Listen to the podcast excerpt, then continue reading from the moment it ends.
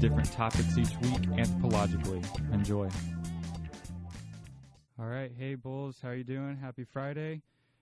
It is three o'clock, so you know what that means. It is Anthro Alert. Friday afternoons for Anthro Alert. Thanks for tuning in.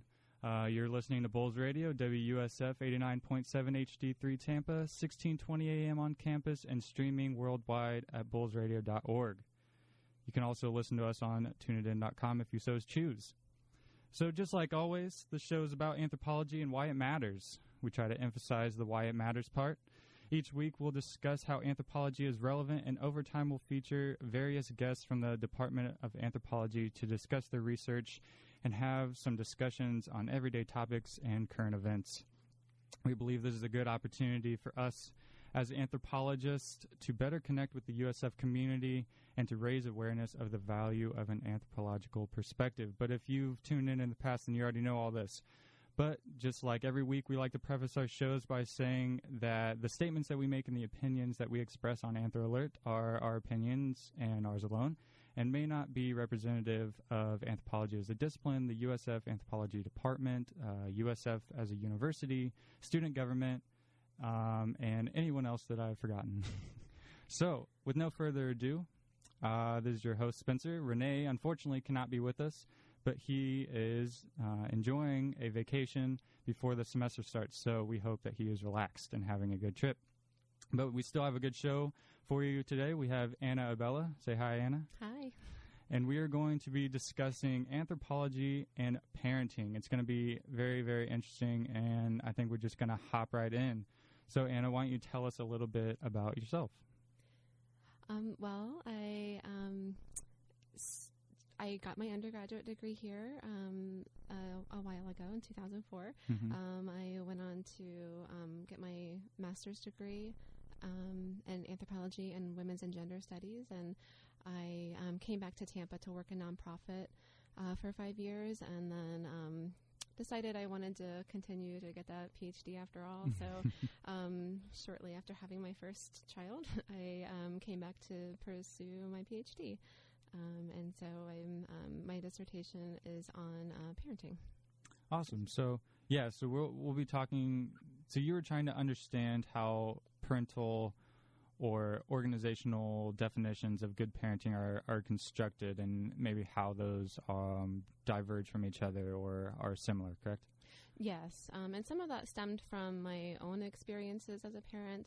Um, I initially was uh, focused on um, looking at um, social and emotional education, mm. and a lot of that did uh, go back to the home. But um, when I I had uh, another child during the program, so um, I I was in this world of uh, what a lot of people refer to as intensive parenting, and I just I questioned it a lot and thought that it may not necessarily make sense for a lot of people. And so I wanted to see um, how that experience was for um, different people and how we mm-hmm. even define what it means to be a good parent and what the pressures are mm. around that. What exactly is intensive parenting? Um, so it's something that um, I, I, believe the coin the term was coined by Sharon Hays, who is a sociologist um, who wrote the cultural contradictions of motherhood. Um, but it's what a lot of people, a lot of academics widely believe is the dominant way of parenting, where we spend a lot of time and energy and resources on our kids, and um, we have a very child-centered way of raising children, mm. especially as compared to in the past mm. and in other societies. Okay. Hmm. So was it weird studying all of this while yourself kind of going through the stages of being a parent?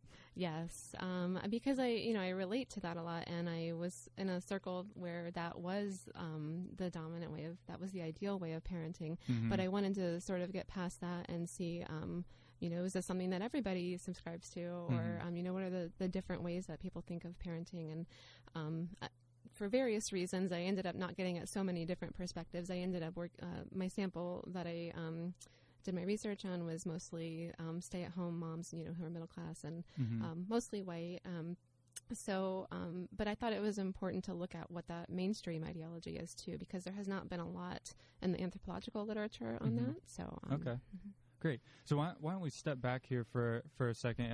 in your proposal, you kind of you mentioned um, some words that I assume kind of show up in, in this type of literature. We're going to try to break them down. Um, so you talk about like brain science in, in uh, parentheses and like developmental milestones. And um, can you uh, can you explain what you mean by developmental milestones? Sure. So um, a lot of this stems from neuroscience, which I'm not in any way an expert in, and that's not something I delved into, but it is something that a lot of anthropologists um, do work in. And um, with regard to parenting specifically, um, there was a lot of research um, on neuroscience done in the, I think, mid to late 90s that influenced the way we see babies and the way they developed. So, um, neuroscience generally looks at the way the brain responds to different stimuli. So, mm-hmm. a lot of research was done to look at um, what kind of like caretaking experiences affect babies in different ways.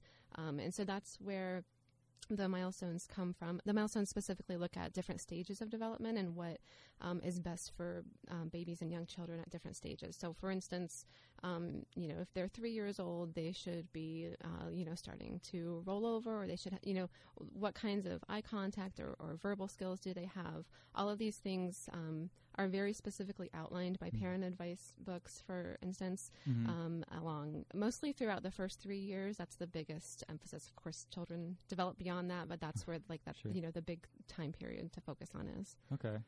So, when we're talking about definitions of, of good parenting, um, whether that be from like a parent's personal definition or maybe an organization's definition, how do the how do these um, developmental milestones how do they differ between those those two definitions?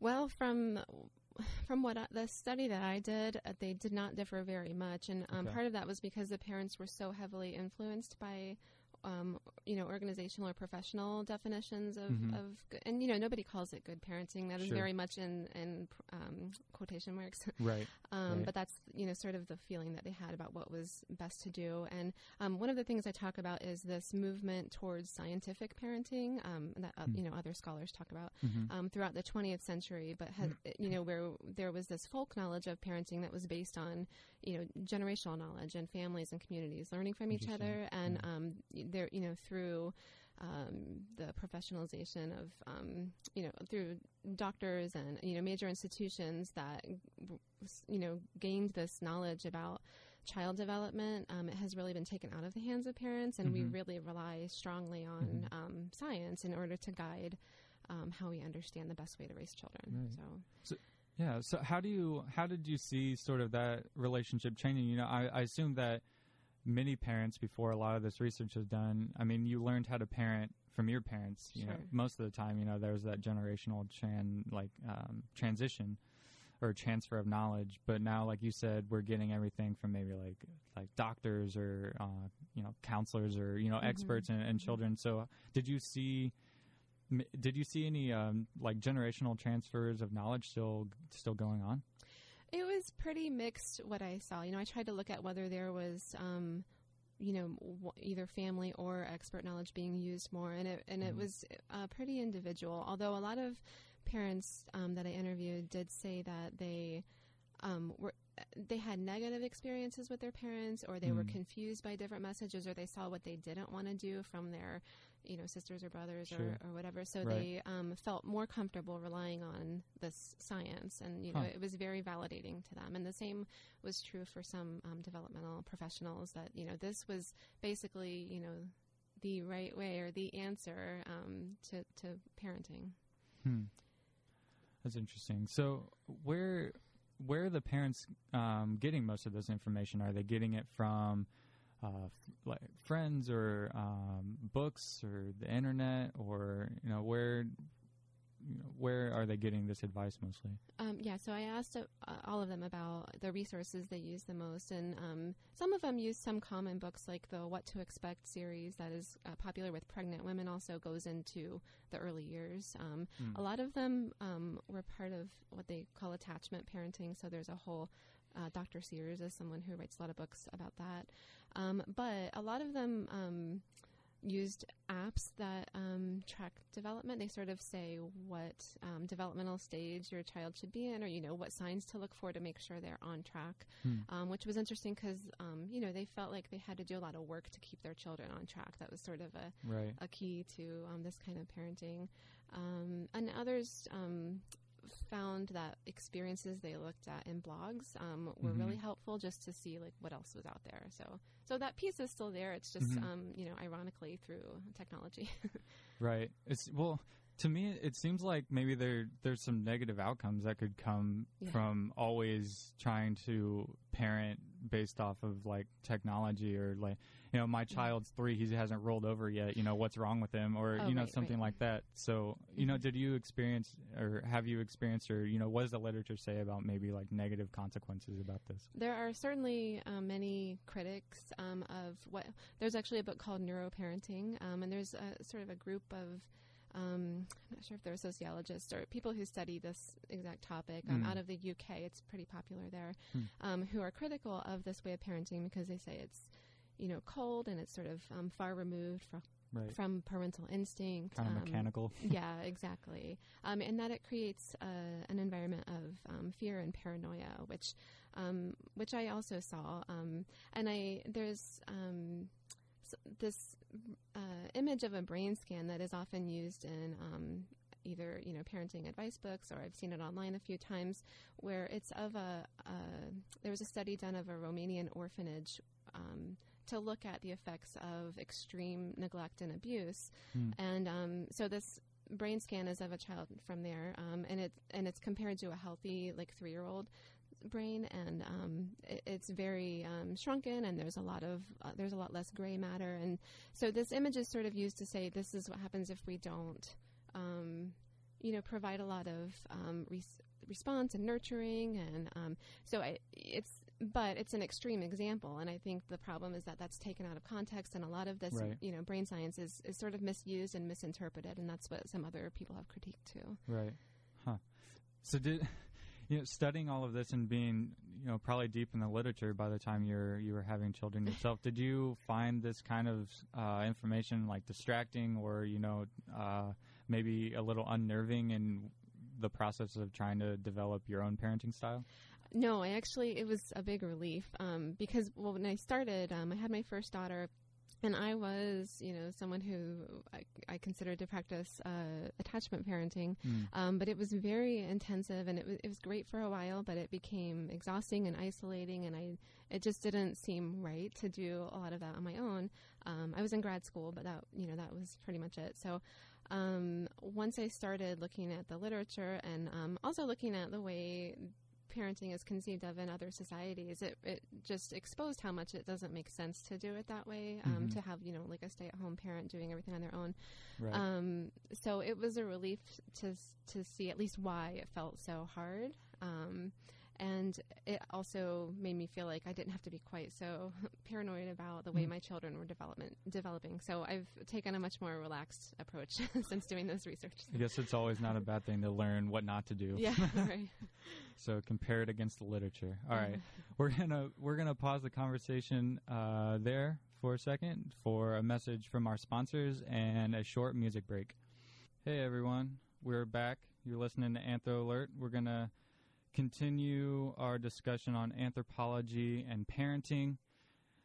Uh, we hoped you enjoyed the music. Had a little bit of a transition issue there, but we figured it out. It wouldn't be Anthro Alert without technical difficulties, now would it? and you're listening to Bulls Radio, WUSF 89.7 HD3 Tampa, 1620 AM on campus, and always streaming worldwide at bullsradio.org. All right, let's hop right back into our conversation with Anna, talking about anthropology and parenting.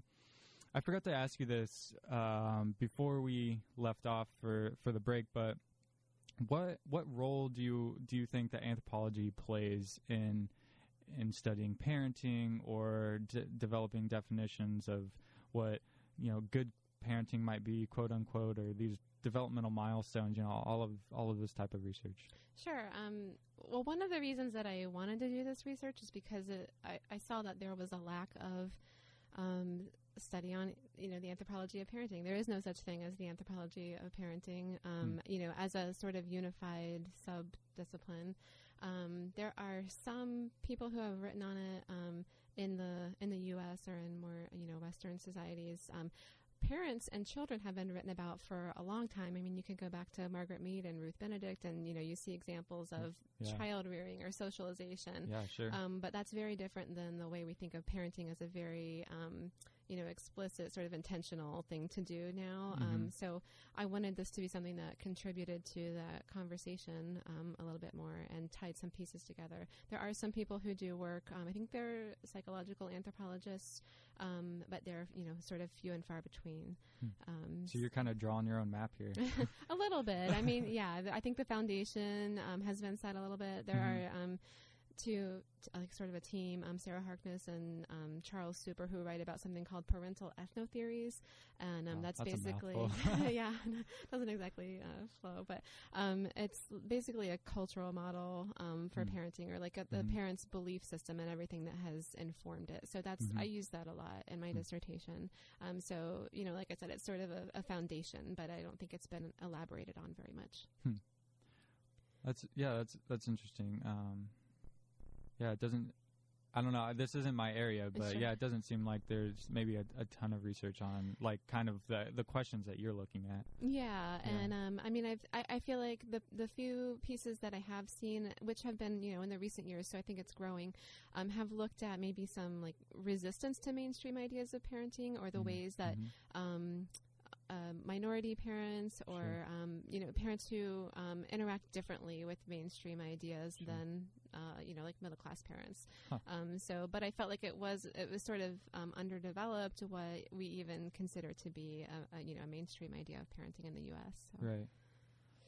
Well, one one specific thing that I that I found interesting in your proposal was your um, you mentioning the concept of, of time and, mm-hmm. and how that how that plays a role in um, parenting like uh, ideologies. So how how exactly does time play a factor in, in definitions of, of good parenting or parenting strategies? Sure. So, um, I my working title is "The Time to Love," and that really has a dual meaning that I thought sort of um, summed up um, just you know the answer to that question. Um, and so um, that means something different for parents and experts um, from what I saw. For parents, it means that the most important way to show uh, love is through time. And um, so a lot of the parents in my sample have, um, most of them are mothers, and they have either quit their jobs or reduced their work um, significantly, or they have very flexible jobs, and even some of the fathers um, because they, you know, felt that that was the best way to to parent their children um, currently and to set them up for um, better, you know, future success and relationships and all of that. Mm-hmm. So by spending a lot of time with them, um, that was the main thing they saw as being um, a good parent. And um, for um, developmental professional professionals or experts, the concept of time means that there is this window. Um, usually, it's described as one to th- or zero to three years, where um, the most um, the, the most happens in a child's brain. And so it's the best time to be very responsive and nurturing and um, really have this pretty specific way of parenting in order to mitigate risks longer term. So mm. um, time refers to both, um, you know, time equals love and um, a, a, period of time um, to do a certain kind of parenting. So do you did you find that maybe those definitions of, of time kind of overlap? So maybe a, a mother would quit her job for the first three years where she felt like it was the most important, and then maybe transition to like childcare or something like that. Yes, definitely. I mean, I think the motivation for wanting to spend the most time was because they they are learning from resources all around them that it is, or they're getting the message that is, it is the most important time to, mm-hmm. um, you know, spend a lot of time with your children. And mm-hmm. um, a lot of them do say that they um, might make different, or they might go back to work, you know, after a few years, or once their kids are in school, it's different. But it's mm-hmm. this, you know, whole preschool or, or zero to three time period is, is seen as really important. Hmm. Have you? I'm just curious um, if you, you know, it's typical I guess stereotypically it's it's the mom that stays home. But did you mm-hmm. see any uh, maybe stay at home dads? I didn't see any. Um, I had there was one dad in my um, who I interviewed um, with his wife, and he worked um, a very flexible schedule, and he was home. They did a you know a very balanced like co-parenting kind of thing. Um, Mhm. they both had flexible schedules, but he didn't work most of the daytime, I think. So, um, you know, I saw there was another dad that I spoke with but didn't interview, and he also reduced his um, workload a lot. He, you know, and a lot of this came with pay cuts, of course. So, Sure. you know, they they saw this um, impetus to spend time with their children as outweighing, you know, the benefits that came with their jobs, which were sometimes intensive. Right. So, I mean, there's kind of a reevaluation of priorities Right. there, I guess. Right. So, um, when we're when we're talking about mothers or fathers uh, that choose to quit their jobs or go part time or have some sort of employment that allows them flexible schedules, you said that who you interviewed was typically uh, middle class, mo- mostly white Mhm. mothers. Um, do you do you feel like you know maybe if uh, if there's parents that are in a position that that can't quit their full time jobs, how do you think that time then differs or plays a factor in, in different parenting strategies in that situation? Right. Well, I think that um, that is one of the main things I wanted to look at is how does this affect parents who can't um, spend that much time with their children, who can't just quit their jobs or reduce, you know, not many jobs allow you that kind of flexibility. Mm-hmm. Um, and so I think it would be the majority of families who are not able to do that. And what does that mean for their, um, you know, the way they're perceived in society or just the way that they, you know, they don't have the same access to parent in an ideal way if they believe in this sort of, you know, this Right. intensive way of parenting as other parents. So it sort of contributes to an unequal system. And that's, I, I sort of use the idea of cultural reproduction Mhm. um, to show that. Um, Right. And so one of my conclusions is that um, if we as a society believe this is the best way to parent, then we need to do a much better job of providing um, structural supports that will allow all parents to do that. Because right now we're pretty um, low in that area among other um, industrialized societies. You know, we pr- we it's not even guaranteed that anyone will get um, parental leave, and if they do, it's much smaller than what other Mhm. countries give. That's a really example. good. That's a really good point of the you know the structural factors in here. If you know this is kind of the ide- the ideology that we're you know proclaiming as as a you know Western in the U.S. or mhm. you know in Western nations, then you know you kind of have to back that up with allowing parents the time to sort of play these roles. Right. Because I, I imagine if y- if you um, you know believe in these intensive forms of parenting, you, there's probably some guilt that can go into well, I can't quit my job. My you know I'm not going to be as loving to my child, or you know something like that, or Absolutely, maybe feeling feelings of guilt for not being able to spend that time. Absolutely. Um, and but on the flip side, um, there are parents who don't buy into this ideology, Sure. and some of that might be um, because um, they are they have not been in the same kind of um, community or network. You know, Mhm. a lot of times people are influ- influenced by their um, friends or neighbors who happen to be in the same kinds of positions. So I think it's equally important to get at those parents' experiences. Um, I just didn't happen to do it through this research. Interesting. Yeah, I mean, I think there's a lot of um, really interesting research that can go on in this, um, you know, in this in this field in this area. Um, but I guess you can't you can't do it all in one dissertation. Right. right. So we're gonna take a break. Uh, we're gonna have a quick message from our sponsors and one more song. We're gonna come back and talk to Anna about uh, the process of writing her dissertation and what she may do afterwards. All right, hey everyone, how you doing? Hope you enjoyed the music.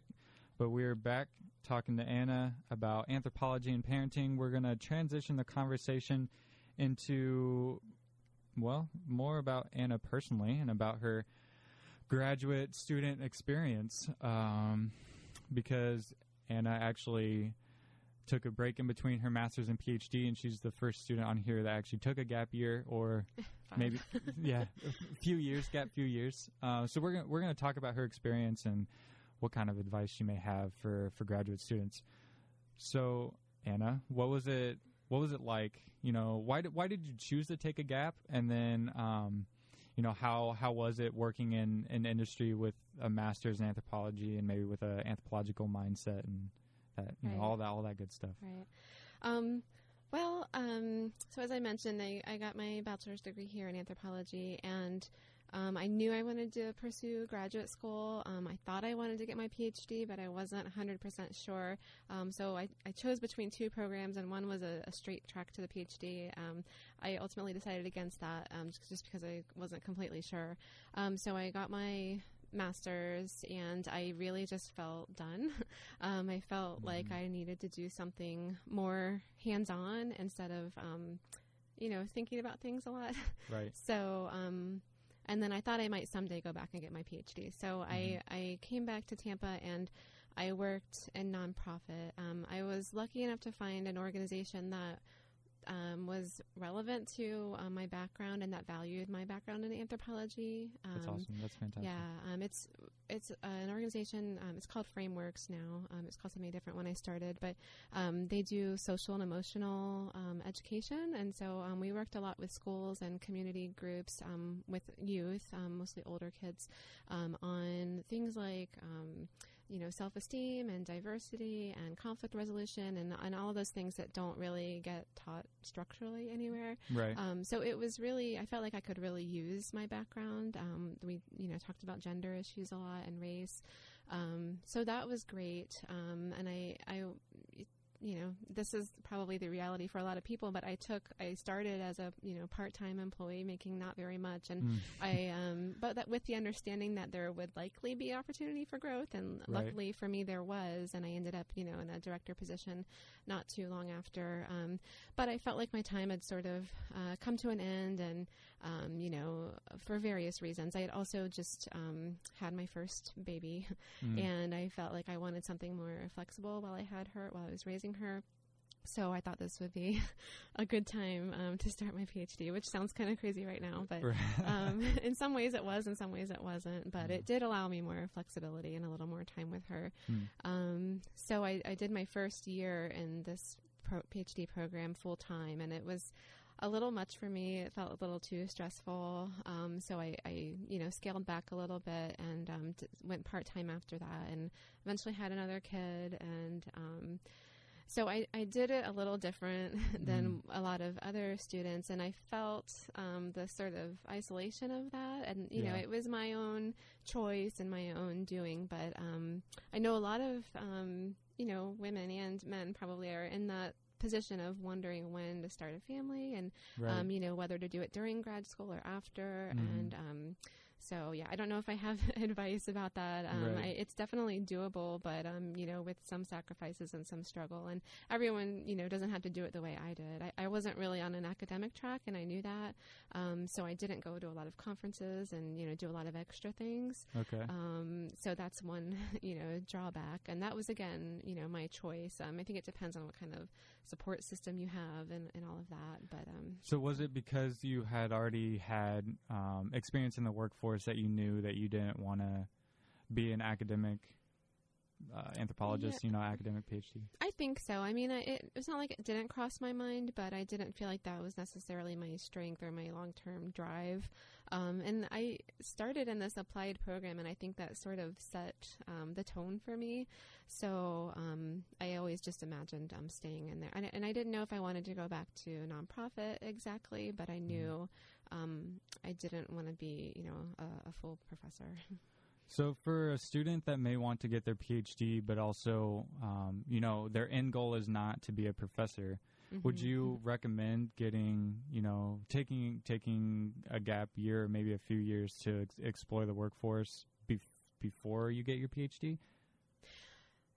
I think it's yes. I mean, I think it's it's very beneficial. Um, it sort of gives you a chance to use whatever you know what skills you have learned. I think that's really important, mm-hmm. um, and it gives you an opportunity to see. Um, I, I, think like hone your ideas about what. Um, you know, it, it, might change your ideas about what you thought you knew or about what might work, you know, and, and mm-hmm. the kind of work you want to do. Mm-hmm. Um, that's what it did for me. So I think it can be really beneficial. You know, I did five years. That I don't know if you need to do that many, but right. um, I, it, I don't feel like it hurt at all. Hmm.